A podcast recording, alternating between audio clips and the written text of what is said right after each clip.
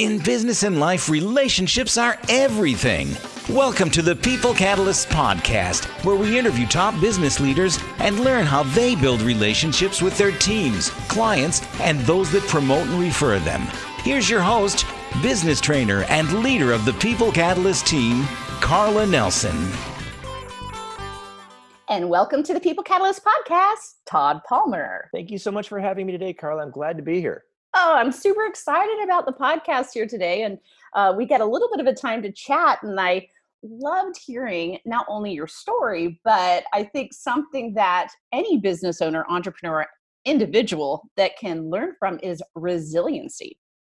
Well, you know, resiliency is often a, a lesson for entrepreneurs that is, is challenging to learn. It was challenging for learn for me to learn because I, I had this image in my mind that success was a, a really very linear line from the bottom to the top, and it was just going to be if I have the better mousetrap, I have the better idea, the world will be the path to my door, and I'll market it, and people will want to work with me, and it's just going to be super easy. Where I've really just figured out ultimately that success is a very, very crooked line filled with stops and starts, and, and, and to, to get through those, you got to be resilient. It makes me think of that picture where it says what what people think success looks like and what it really looks like, and it's a whole bunch of scribblies. that, still... That's it's, it's absolutely that. It's um, it's messy. It's, it well, it's like life. It, it's messy. Parenting is messy. Being a being a significant other or, or a spouse is messy.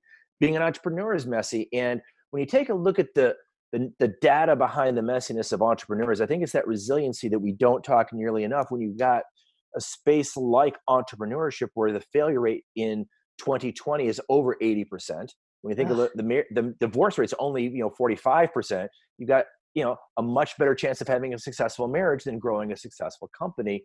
And when the, the further data point that only about four and a half to five percent of all companies in the United States that are incorporated ever reach a million dollars or more in revenue, there's a lot to overcome. Having said all that, being an entrepreneur has been by far the most rewarding career I could have chosen. Mm-hmm. Well, they're definitely happier. And it's really sad because seventy percent of people, as reported by Gallup for the last, I don't know, forty years, they've been doing, um, they are just identifying, and they put it in different terms, employee engagement or happy at work, but seventy percent in the United States hate their job, capital H, not dislike, not disengaged, basically feel like they're selling their soul every single day. Does and not surprise me. Being a recruiter for twenty-five plus years doesn't surprise me, because as soon as I could figure out somebody hated their job, and the number one reason they hated their job was usually their immediate boss, I was yes. able to pull oh my them gosh. out of that company. That's the podcast we just did. People leave bosses, not companies. Oh, so it's, true. it's it's totally it's totally true. And you know, it's it's really sad because a lot of employers think if I just throw money at it, someone will stay. But the reality is money, depending upon it, at least in my experience, is about third or fourth on the list. Mm-hmm. And bosses are always number one on the list. Yeah. And you spend more time at work than doing anything else. So it needs to be an enjoyable place. And it's, it, and at the same, um, at the, talking to the same thing is the object of the exercise too, is to get something done. And so when you take a look at, you know, oh, it's the, you know, it's not singing Kumbaya or the air hockey table in the break room. It's the high fives and being a part of a winning team oh, that gets absolutely. people energized and engaged. Absolutely. If you if you take a look at the, the stuff that Google's been putting out lately about psychological safety in the workplace and how they're building teams out by it creating the space where people can be seen, people can be heard, trust trust grows, and you're not managed by fear and intimidation. Those type of psych, those type of changes going forward are going to be massive for the millennials who really focus on the ideas of I'll trade flexibility and freedom for money. Uh, I want to work in teams. Don't make me work by myself. All those different pieces roll into that, because at the end of the day, and I, and I think you're a believer in this, that the number one differentiator in any business are is going to be the people and the people on your team. Oh, for sure. Oh, yeah. And that's why we always say in business and life, relationships are everything, not something, not part of it, everything. Yeah. and, and so and, that's why when people leave their, their bosses, they don't leave their companies. And the crazy thing is, in doing the research for that podcast, uh, the cost is crazy. So you being a recruiter, Todd, um, or previously recovering recruiter. oh, absolutely. um, uh, it, it, I always call myself a recovering banker too. yeah, it, it, Oh, it's such, yes. It is definitely a recovering recruiter role that I, I once had. Yes.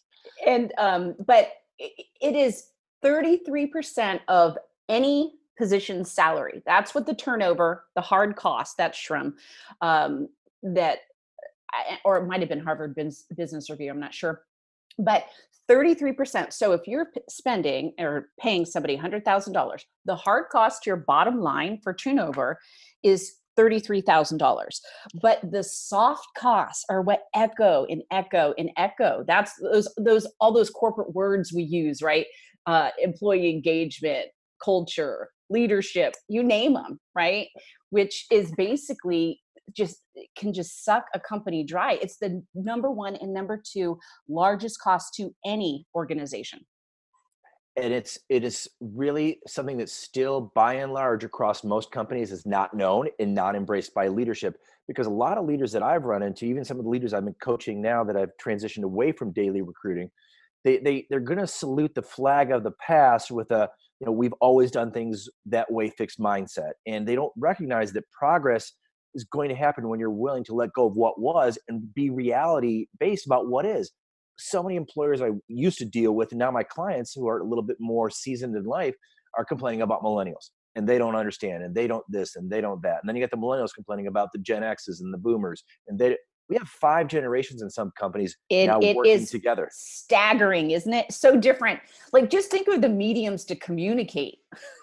Oh, it's insane. And it's, it's funny. My, my greatest client success story for Extraordinary Advisors is a, is a guy in his fifties who started his first business after turning forty, and it's all, it's all millennial based, and it's all virtual. He has no fixed costs for real estate, no fixed costs for, you know, wow. all the, the, the desks and all that nonsense. He's created this. My this first phone system cost fifteen thousand dollars. Oh, he, he, I think he uses, I think he uses VoIP for free. So exactly. So I know. Much. It's just amazing when you start, when you actually look at the benefits. I love how you said, um, don't focus on what was, focus on what is. That's well, awesome. Can, can you share a little bit, Todd, about how that helps build resiliency just all in and of itself? Oh my gosh, that that that's exactly the whole point. So, you know, I, I used to think the, the line of success was that straight trajectory. And I was, and every time I would stumble and fall, every time I would make a mistake as the leader, I would beat myself up. I suffered from something called imposter syndrome. I, you know, I thought everybody else had all the answers and I was the only idiot in the room. And, and that just compounded over time. And over time for me, it started to shut me down. You know, I'm nine years into my business. I'm starting to shut down. Company's not doing so well. And I'm, you know, not dealing with my staff. I'm not going into the office. I, you know, I could lie to myself and say, well, I'm the owner. I don't have to go in. Well, September of two thousand six, I'm six hundred thousand dollars in debt. My imposter syndrome is off the charts. I can barely get out of bed. I'm thinking I'm the world's biggest failure because my identity was tied to the business. So if the business was successful, mm, I was that's successful. That's so yeah. interesting. And that's very true. How many times is our success connected to something else except for just being human? And I needed to, I needed an outside observer. So I hired a coach. And he's looking at the business. He's looking at my team. We're talking about their performance. I'm not holding anybody accountable. They're, you know, the, the inmates are running the asylum. We had break breakdown in trust. So in all candor, in September ninth of two thousand six, I'm remind you, I'm six hundred K in debt. So I don't, I'm running out of cash. I'm going to lose the house that my son and I grew. We're living in. I was a single parent. I walk in, fire my entire company, start over, and within a year, I'm on the Inc five thousand, was the fastest growing companies, make the list six times because I realized that the key to being, for me to be successful, was tenacity and resiliency in the face of overwhelming odds. And a lot of those odds I had created for myself. Mm, that's good. I love that.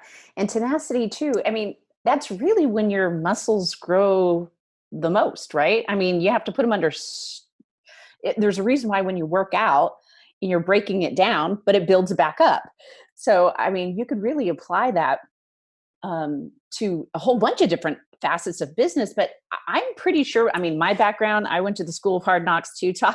So I, I think I always grew during the most challenging times. Well, it's crazy because for a long time, I never talked about September ninth, two thousand six, because I was so embarrassed. I was so ashamed. I, you know, was guilting myself.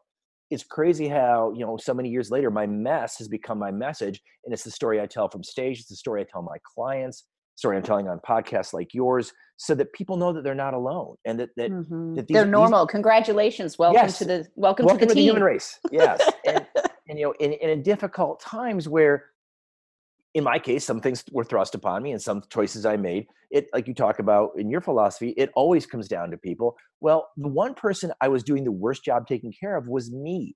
Mm. I was not, people don't, entrepreneurs often think we have to be so much of service to others, which we do, but we also have to make sure we take care of ourselves. And I wasn't doing a very good job of that.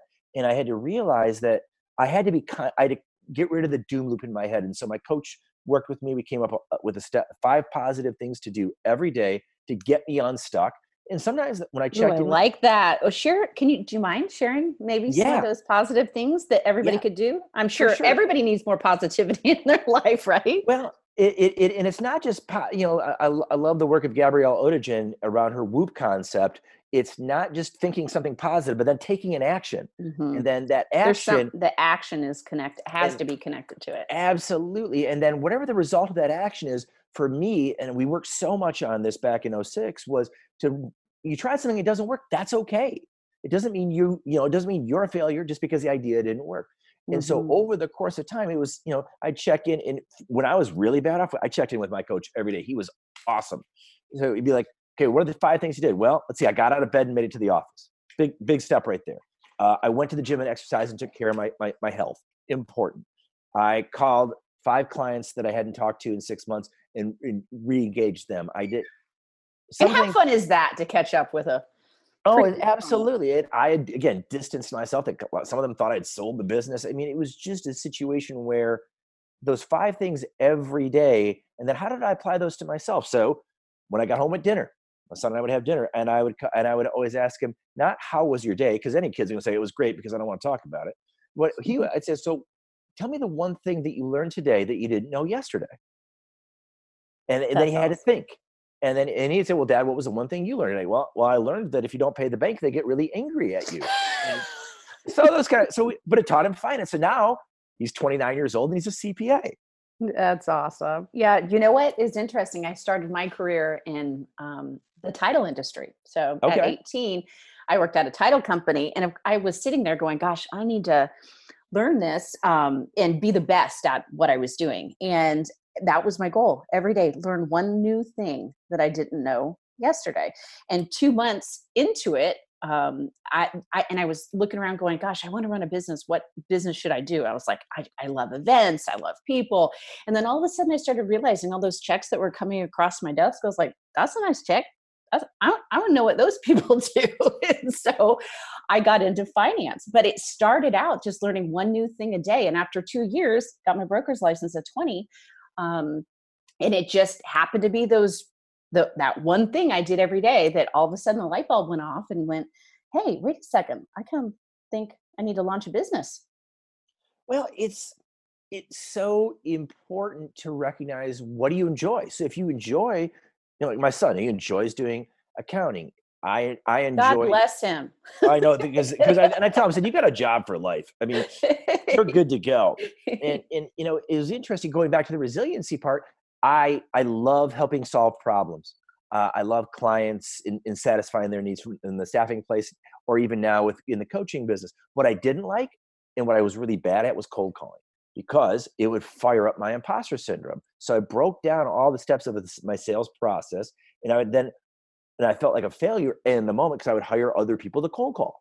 I would hire other, you know, back in the days when people actually had these things called landlines, and they would pick it up and someone would answer. So you, you, half your audience is probably checked out. We used out. to have things called servers too, Todd. I know. And there's, there's this other thing called a fax machine. I think I just saw it in that Wall Street movie with Michael Douglas back in the day. And but oh I would hire God. people to do that for me. So then I would, you know, engage the customers or the prospects after the cold call, because I realized the cold call shut me down. Mm-hmm. But for a long time, I would just beat myself up because I should be all things to all people all the time. And then, and that was a falsehood. And that was a, it was an, an unproductive message to send myself, because especially going, you know, now in twenty twenty, resiliency and tenacity and the ability to, to, to fight for another day and to, to, to get up every day with that, you know, Rocky mentality is more important than ever before. Mm-hmm. Definitely, because things are changing. I was just reading, I'm not sure where the article came out of because I'm an avid reader, um, but it was talking about all of the businesses that are open today, Todd, in ten years, the likelihood that you're still going to be around is not likely, because that's how quickly things are shifting. Oh, if you see things like that, or you even go look at some of these these old list articles of, you know, who was on the, you know, Fortune five hundred twenty-five years ago, a lot of those companies don't even exist anymore. Yes. So the yeah. the iterative nature of business, and it, now throw in artificial intelligence. I mean, that's part of the reason like recruiting became a whole lot less attractive to me, because I thought, you know, this artificial intelligence is going to start replacing me. And the, the, my unique my unique ability, my ability to to listen in a conversation, pick out things, and create a great candidate experience, create create a great customer experience is going to be limited. I really should, you know, think about other things to do with my life, because I'm still a relatively young person. How can I do those things? Because the world we know, I mean, now we're going to, you know, going into the rest of twenty twenty, I predict we're going to see a lot more people wanting to work from home. And oh, yeah. companies are going to be much more comfortable with it, because world forces have forced them to adapt and adjust. We're talking a little bit about some associations we've been part of, and now they're going to more virtual models and more telemodels versus face-to-face models. I love face-to-face. I think there's such a magical energy when you're in a room with somebody face-to-face. But if that can't be always attained, then the virtual model is going to be going forward. Yeah, the flexibility a- of it is just incredible, because now Absolutely. We're talking about, because I know you were a part of E O there in Detroit, and you're the past president, right? Um, and one of the challenges, and I was a member of Vistage, is the fact that having a whole day, one whole day per month when you have a travel schedule is really challenging. Not that I can't put that day aside, but the the fact of, you know, I might not be in the state is a little bit of an issue. And that is really interesting. And thinking about the resiliency of individuals through those times too, because now all of a sudden, only twenty-nine percent of people have the ability or have telecommuted before, Todd. And so you think about that other group, and we just did an article. We collaborated with um, an association called, uh, association called MANSEF. Okay. Taking innovations, right, globally. And one of the challenges they had um, was that, in a gentleman named Doug Sparks, um, we kind of co-created the article together, is that In, they're in the electronics and semiconductor space, and they had people in China who had to telecommute. Their C E O actually got stuck in Ohio for like since December. She just went home. Wow. And then they have a group in the E U, and then they have a group in the States. And they started talking about how the telecommuting just completely changed their culture, because instantly, not only are you dealing with, okay, we have to get something done, but three completely different cultures of, you know, process more, because it seems, you know, in the E U, they're more process orientated. Uh, in China, it's because my boss said so. In the States, it's trying to get them motivated, right? Mm-hmm. Because if I don't sure. want to do it, I'm not going to do it. So it was literally so challenging looking at, okay, well, how do you get all these people working together and overcoming right. this current challenge with so many completely different characteristics? Well, you know, it's so important, I think, in those environments to have someone, and sometimes it, it does require an outside observer, an outside resource to come in and, and really work on team building mm-hmm. and, and, and sub-team alignment to the greater cause of the organization. Uh, some of the training I do with E O globally is around the, the some of the board positions. They're called the trifecta. It's three board positions that work very, very diligently on the member experience. And the more they get aligned on what the impact they can do and what the impact they can make on the new member, it, it's so powerful. You you see your attrition rates go down, you see your member satisfaction go up, all these different things. And they have about a ninety-day window to make this happen. And so mm-hmm. laying it all that out and getting them to buy, part of the the, the challenge has been in, in getting them to buy in. And so what I do is I, I really talk to them as, I talk to them all the same. I talk to them as individuals. And I get them to hearken back to what it was like to, in your first, well, do you remember what your first E O experience was? Or do you remember your first E O event? And if it was great, let's talk about it. But I know my first E O event was miserable. I didn't know anybody. No one was my champion through the process. And, you know, I'm here today to be a, a servant leader to the to the training room so that everybody can have a great experience like Carla had, or like Jody had, or like Bob had. Laying that all out and getting everybody going in one direction can be really done. I think it's it's a magical a magical art if you can able to do that in regards to different cultures in different areas. But I do believe, and I think we're seeing that so much today, where you know people from around the globe can come together for a common cause. Mm-hmm. Yeah, I love it. That's awesome. And and of course, there, there's the um, you know amazing part of having to be in a situation, right? Because that is how you actually build resiliency. It's, you know, it's funny. Um, I used to, when I was growing up, uh, pray for patience. I stopped doing that because, you, you know, it's like, okay, I want to be patient, but then all you really get is the opportunity to be patient. It's not like something that happens to you. It's your response to a situation. And when we uh, first uh, got on the um, uh, previous call before jumping on the podcast, we talked about nine eleven and two thousand eight and, you know, current situations uh, in the marketplace today. And it's like, okay, well, do you, you don't just, you're not just made resilient. You get the opportunity to be resilient. Well, it's so true it, until something happens. Well, and it's something that, you know, you know, I remember, I remember nine eleven. I remember two thousand eight. I remember my, my experience that I self-created in two thousand six. I remember two thousand nine, after being in the recession and coming out of it and being on the Inc list twice already, having to go into my team, and I laid off my entire company for two months. Mm. Um, and I handled it very differently because of the resiliency I learned. I, I worked with a great game of business people. I came up with an open book management style. My numbers were shared. People knew how much money I made. I put all the, the myths and misnomers around what it was like to be an entrepreneur C E O, and got real with my people, laid it all out for them. I stopped taking a salary two months before I let anybody go. And I laid out for them what a great future would look like when they came back. So everybody knew that this wasn't a reflection of you. This is a reflection of the marketplace. You know, when you've got fifteen percent unemployment, no one's going to use a recruiting company to hire.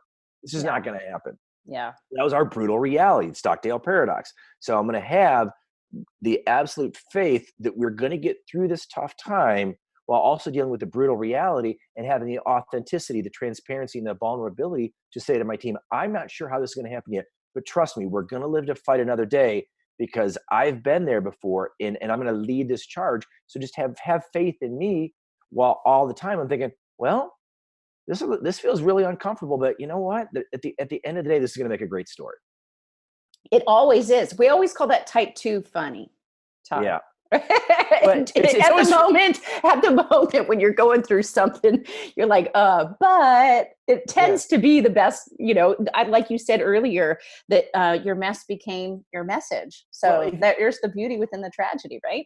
I, well, you look at any Shakespearean play, look at any of these, these, these popular movies, Lord of the Rings series or Star Wars or anything else that's popular. It's always that hero's journey fraught with peril, fraught with one misstep and you're done. All, that's what people people can get. I mean, Rocky, you know, everybody, you know, loves this, the hero overcoming massive odds to achieve success. Where I think the, the greatest opportunity for those of us who've been through those op, those challenges is to be the guide to other people's heroes' journeys with, through the coaching and through the mentoring and through the opportunities that come to us. Because a lot of, you know, people have not been through some of the tough times. If we can do that experience here, we can help be the eyes and the ears at a thirty thousand foot view while they're chopping through the brush down on the on the earth. We can give them so much more value, and that creates such a great legacy that it's just so incredibly rewarding. That's awesome. I love it. Okay, so how can our listeners get a hold of you, Todd? You know, Carla, the best place for them to reach me is going to be on my website, extraordinary advisors dot com. My email is todd at extraordinary advisors dot com. And I'm happy to offer a thirty minute free coaching session to anybody who's heard me on your podcast today. We can talk about imposter syndrome. We can talk about growing and scaling your business. We can talk about what your legacy is going to be. We can talk about resiliency. Yes, um, that's awesome. I, I love it. I think, it. For me, it's a great opportunity. I, twelve years ago, I had the opportunity to work with Simon Sinek before he wrote his first book. And it's been so David Mead, we had on the podcast not too long ago, the co-founder. Of oh, cool. That's, yeah. I mean, Simon really impacted my life from a perspective. I spent two years working with him to get two words, improve lives. That's why I'm here. That's my calling in life. So really, if people think, well, I don't want to bother him and I don't want to waste his time, I can't do this. I'm like, no, let's have a conversation, because if you have one aha moment or one takeaway, you've made my life a better place. So let's, let's have that conversation. That's awesome. Thank you so much for your time today, Todd. It's been a pleasure. Carla, thank you for the opportunity. Thank you for listening to the People Catalyst podcast. And remember, it's a good life.